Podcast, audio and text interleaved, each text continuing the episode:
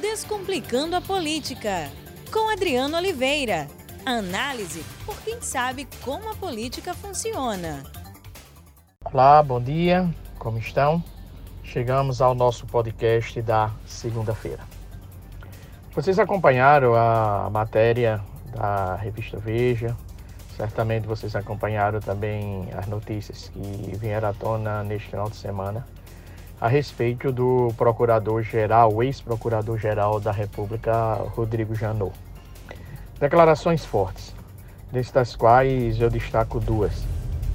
A primeira delas é a declaração de que o ex-procurador Rodrigo Janot pretendia matar Gilmar Mendes, ministro do Supremo Tribunal Federal. Segundo o procurador da República, ele queria matar em razão de que Gilmar Mendes atentou contra sua filha, ou seja, falou da sua filha. Trouxe algumas falas que para Rodrigo Janot não eram adequadas. E outro fato também foi revelar diálogos com alguns políticos, em particular o ex-presidente Michel Temer e também com Eduardo Cunha, ex-presidente da Câmara dos Deputados. Pois bem, o que essas duas falas de Janot, essas duas informações trazem? O que, é que elas revelam? Bem, vocês sabem que eu sou forte crítico da Lava Jato, no sentido de que a Lava Jato ela é uma operação necessária, mas ela exagerou na dose. Principalmente porque ela quis mudar as regras do jogo, as regras do jogo da política, com o jogo sendo jogado. Confundiu muitas vezes propina com corrupção, agrediu o Estado de Direito, usou intencionalmente a operação para retirar um candidato da disputa eleitoral, manobrou a opinião pública no momento em que vazou delações premiadas, no momento em que fez conduções eh, coercitivas desnecessárias, no momento que vazou diálogos, como foi o caso do diálogo entre a presidente Dilma Rousseff e o ex-presidente Lula.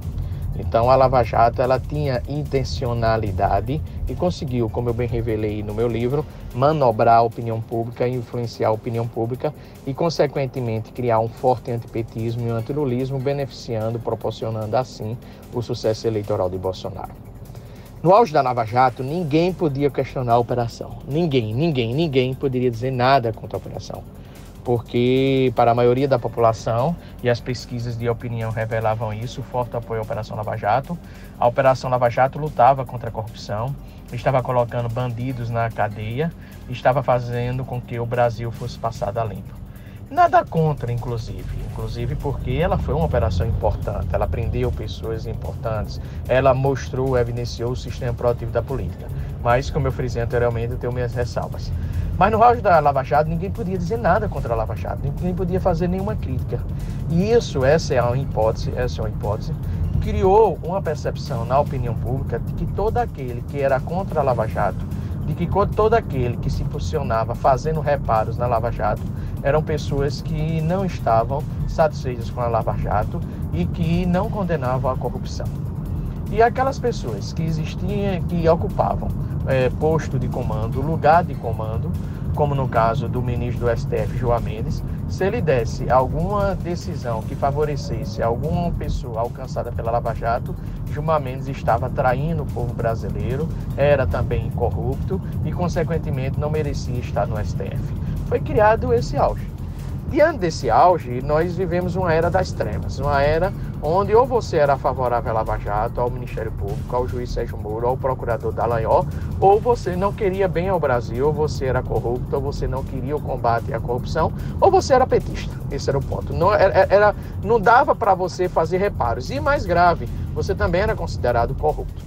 Então, no momento em que Gilmar Mendes, por várias vezes, fez reparos à Operação Lava Jato, no momento que Gilmar Mendes tomou decisões contrárias a um consenso criado pela Lava Jato, ou seja, a corrupção deveria ser combatida de qualquer forma, de forma agressiva, de respeitando inclusive a regra do Estado de Direito, Gilmar Mendes passou a ser questionado, passou a ser tido como uma pessoa que não apoiava é, a Operação Lava Jato e o pior, muitas pessoas acusando é, o, o, ministro do STF de corrupção e pedindo o seu impeachment. Então, a declaração de Rodrigo Janot revela o quê? Revela uma época em que o Brasil viveu as trevas. Qualquer pessoa que ficasse contra a Lava Jato poderia é, ser vítima de uma ascensão. Era uma pessoa que não merecia nenhum tipo de respeito e consideração. E foi isso que eu vejo que mostrou, não vou dizer que causou, mas veio evidenciar esse atrito entre o ministro do STF, Gilmar Mendes, e o ex-procurador da República, Rodrigo Janot. Ou seja, Gilmar Mendes tô sempre tentando corrigir as falhas da Lava Jato, tentando se posicionando contrário às ações da Lava Jato, criou-se, criou, foi criado um conflito com Rodrigo Janot, que era o procurador-geral da República no auge da Lava Jato, e consequentemente criou, foi criado um desentendimento. E ao criar esse desentendimento, o que que possibilitou, o que que motivou essa possibilidade da morte, né, praticada do assassinato que poderia ter sido praticado por Rodrigo Janot em relação ao procurador-geral da República, é, é, é em relação ao ministro do STF Gilmar Mendes. Então, essa declaração de Rio de, Rio de Janeiro revela bem o período de trevas, o inferno que o Brasil passou em virtude da agressividade da Lava Jato.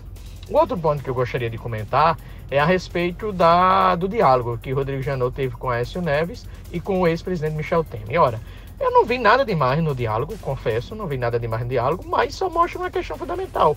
O Ministério Público é uma instituição política. Repito, o Ministério Público é uma instituição política, como é o Congresso Nacional, onde lá você tem diálogos, onde lá você tem negociações, onde lá as pessoas defendem os seus interesses, onde lá as pessoas colocam seus interesses em jogo, tentam cooperação, tentam diálogo, para daí os interesses de A ou de B serem contemplados. Então, e foi isso que Rodrigo Janot revelou.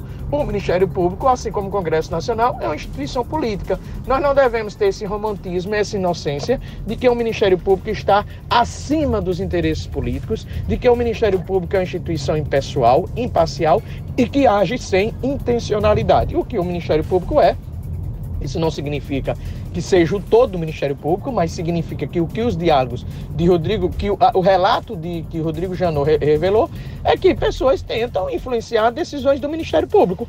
Assim vem a pergunta: será que pessoas não tentaram influenciar as decisões da Operação Lava Jato, operação essa conduzida pela Polícia Federal e pelo Ministério Público? Essa é a pergunta que fica. Será que a Lava Jato protegeu pessoas em virtude de ter um objetivo outro e que o alcance de determinadas pessoas poderia permitir que o objetivo outro não fosse alcançado? Não sei, mas o que os diálogos de Rodrigo Janot revelaram é que o Ministério Público é uma instituição política, pessoas da política tentam influenciar o Ministério Público e que membros, alguns membros do Ministério Público, não sei, não posso dizer quantos, escutam solicitações do, da política. E, consequentemente, a conclusão simples: o Ministério Público, assim como o Congresso Nacional, é uma instituição política e faz política quando observam que deve, que deve fazer política. Então, nós não podemos partir do princípio de que o Ministério Público está acima de todos os interesses políticos.